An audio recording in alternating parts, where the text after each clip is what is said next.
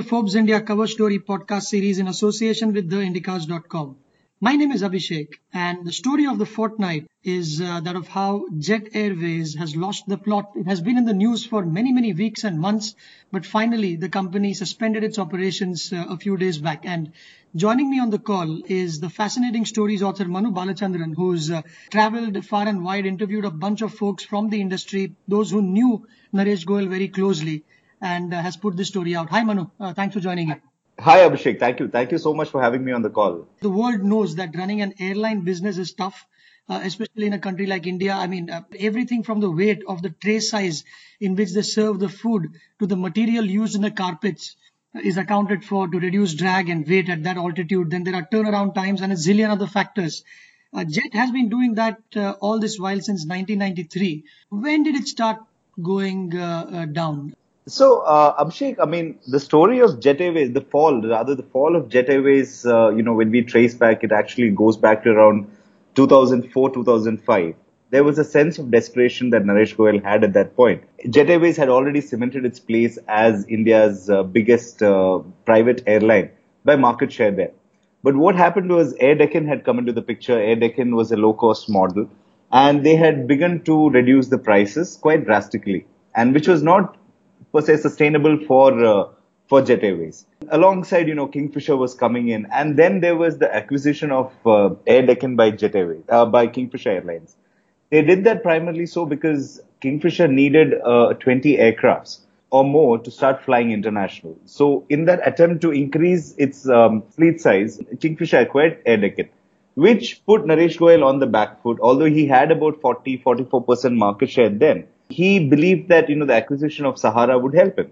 So he went ahead, uh, acquired Sahara for closely about 2,000 to 2,200 crores, which in hindsight people say was uh, was a lot of money that Jet Airways shelled out, which was not needed in the first place. It really didn't work towards increasing its market share. The advantage of having an increased market share, increased fleet, is that you can start dictating prices, which Jet really couldn't do. And then of course there was, you know, Indigo, SpiceJet, all these guys who had started to come in. Right, because you, you mentioned in your story that uh, when that acquisition took place, uh, they had to acquire different airline makes, which meant different maintenance crews. Uh, they had to hire expatriate pilots once, and the, the percentage that went into salaries was perhaps in double figures when Indigo was managing with uh, almost half of that.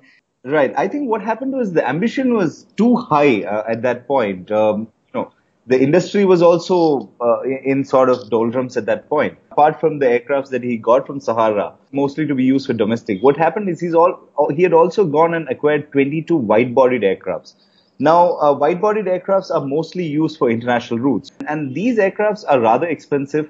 Uh, we didn't have the fleet size, we didn't have uh, you know pilots who were trained in this. We didn't have engineers who were trained in this in India at that point that for him was necessary because he wanted to expand the international operations then. The other part was that, you know, by 2008, you know, with the influx of all these airlines and, you know, low cost and after the acquisition of Sahara, Jet Airways had to sort of rebrand themselves. So if you see them, they had introduced um, new, new livery and things like that uh, in the aircraft which was also rather expensive at that point. They changed the uniforms. And then what happened was in 2008, uh, the financial crisis hit. And just before that, the period, um, you know, I mean, uh, running up to the, to the crisis, oil prices were at record levels.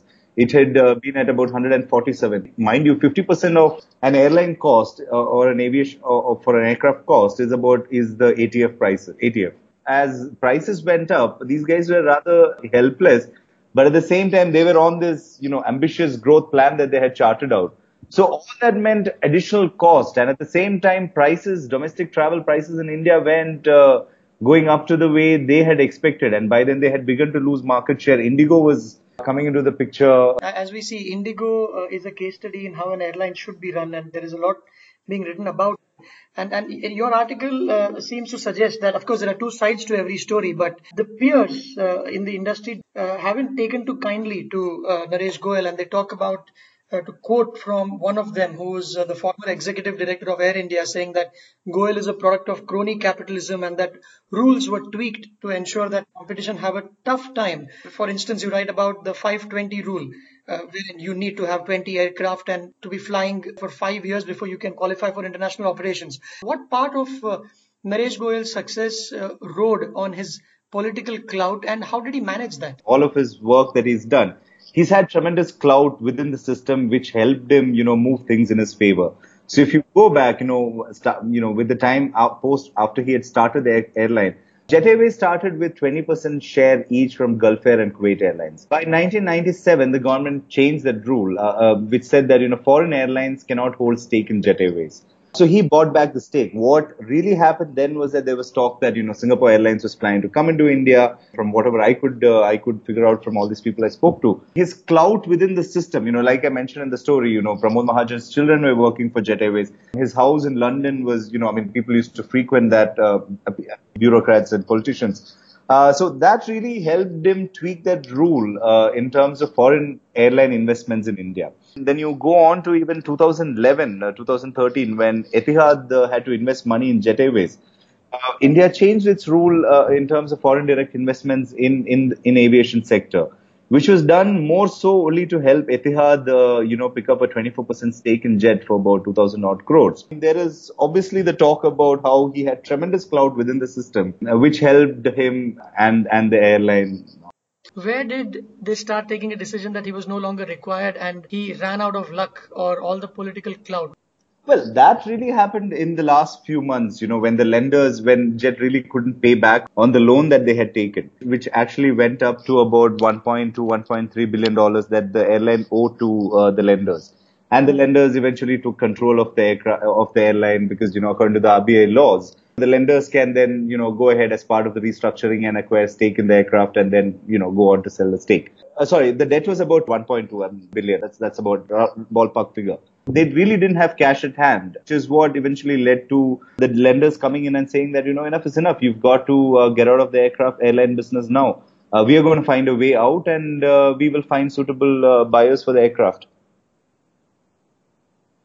You know, over their experience with, with Jet Airways, I think they were not really keen to have him on board because even when the time when Etihad was with Jet, I mean, you know, with the partner there, Goyal spent a lot of his time, you know, trying to wrest back the control from from um, Etihad. I think had grand pictures for for the company, but uh, Goyal just wanted to stay in control. Um, also, you know what I've, I've uh, understood so far.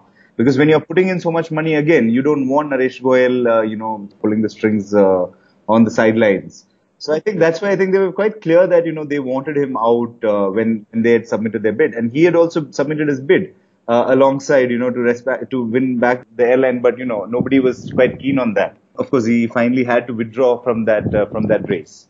So what happens next to these 16,000 odd employees or maybe more if you add the contracted ones as well? The lenders will soon have to find a suitable buyer. The lenders picked up about 51% stake, but they're not willing to pump in the money, the, you know, the money that was needed to keep the airline running, which is about 1,000, 1,500 crore. Uh, had they pumped that in, perhaps the airline would have been uh, flying at the moment, uh, and then would have given them enough time to fi- find a suitable buyer.